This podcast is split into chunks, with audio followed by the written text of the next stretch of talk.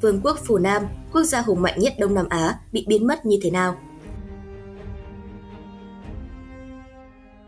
Giải đất hình chữ S của Việt Nam hiện nay vào thời cổ đại là chiếc nôi của ba nền văn minh lớn trải đều ba miền.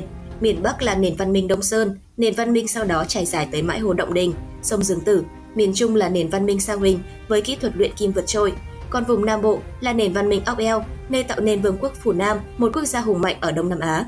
Nền văn minh Ốc Eo theo những khám phá mà các nhà khảo cổ tìm thấy cùng những ghi chép lịch sử, thì nền văn minh ốc eo ban đầu là những thành ấp tự trị cùng chung một nền văn hóa, có niềm tin vào Phật giáo.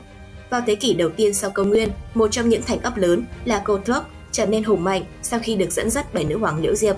Theo các sách cổ Trung Hoa như Tấn Thư, Nam Tể Thư, Lương Thư ghi chép lại, thì bấy giờ một quý tộc tên là Hỗn Điền ở Ấn Độ được thần báo mộng, nhặt được cây cung ở dưới gốc cây và chỉ hướng đi thuyền lớn ra biển Hỗn Điều liền theo đó đem theo 1.000 quân lên thuyền theo đường biển đến Ốc Eo, chinh phục các thành ấp.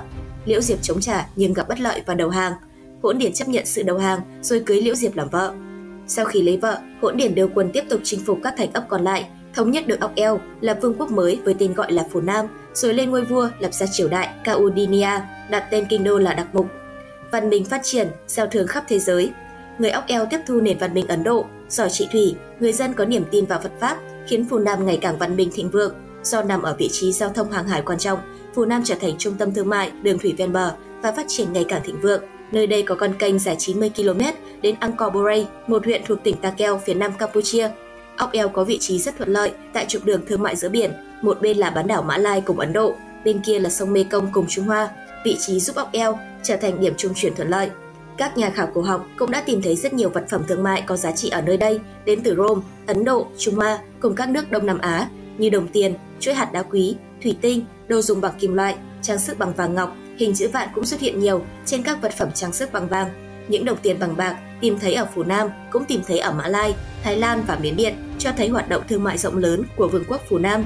Nhiều tượng Phật cùng các nền tháp, các công trình tâm linh được tìm thấy là bằng chứng cho thấy niềm tin tín ngưỡng của dân cư cùng với đó là sự phát triển của nghệ thuật điêu khắc và kiến trúc. Đế quốc hùng mạnh Theo các sách cổ Trung Hoa ghi chép lại, triều Caudinia kéo dài được khoảng 150 năm. Đến thế kỷ thứ hai là thời trị vì của vị vua cuối cùng của triều đại này là Hỗn Bàn Bàn, chính sự do một vị tướng thao túng. Sách sử cổ của Trung Hoa là Lương Thư, phiên âm vị tướng này là Phạm Sư Mạn. Sau khi Hỗn Bàn Bàn mất, người dân tôn Phạm Sư Mạn làm vua, mở ra một triều đại mới. Phạm Sư Mạn cho đóng những chiến thuyền lớn, đưa quân đi chinh phục các nước lân bang, thu phục và sát nhập 10 nước láng giềng.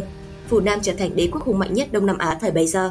Lãnh thổ bao gồm vùng Nam Bộ của Việt Nam ngày nay, một phần Mã Lai, toàn bộ vùng Đông Nam Campuchia chiếm phần lớn diện tích Campuchia.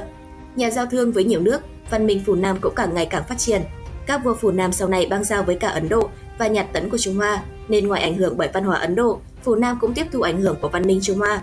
Chữ viết của người Phù Nam lúc đó là kiểu chữ của Ấn Độ. Đến thế kỷ thứ tư, Phù Nam được cai trị bởi vương triều, kiến Trúc Chiên Đan, Cha Đan. Phù Nam vẫn phát triển ổn định nhờ sự vững mạnh của mình đã mở rộng thêm lãnh thổ, chiếm trọn vùng đất thuộc Campuchia ngày nay, chiếm cả vùng đồng bằng sông Mê Nam thuộc Thái Lan ngày nay.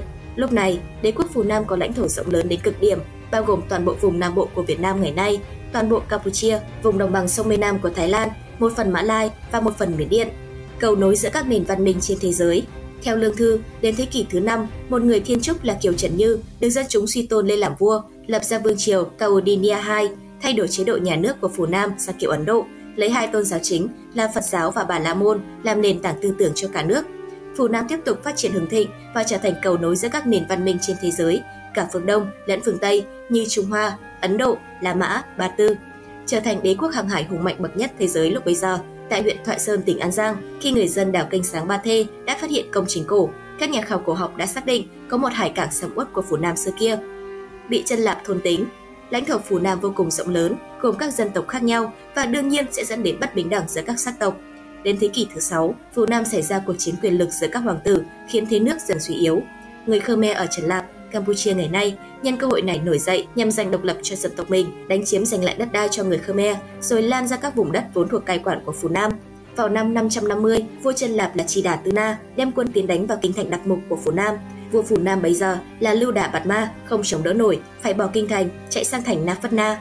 Kinh thành Đặc Mục vốn là một trong những trung tâm văn hóa của thế giới, nơi hội tụ tinh hoa của cả vùng Đông Nam Á, bỗng chốc bị phá hủy bởi người Khmer. Từ đó, Phù Nam suy sụp không gượng dậy nổi những thuộc quốc cũng ly khai khỏi Phù Nam. Phù Nam vốn là đế quốc có nền văn minh lâu đời nên không bị diệt ngay.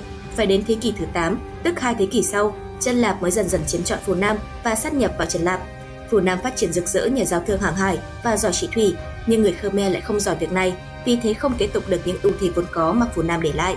Dù Trần Lạp sau này có phát triển, nhưng tầm ảnh hưởng cũng chỉ trong khu vực Đông Nam Á, kém xa so với tầm ảnh hưởng thế giới của văn minh Phù Nam.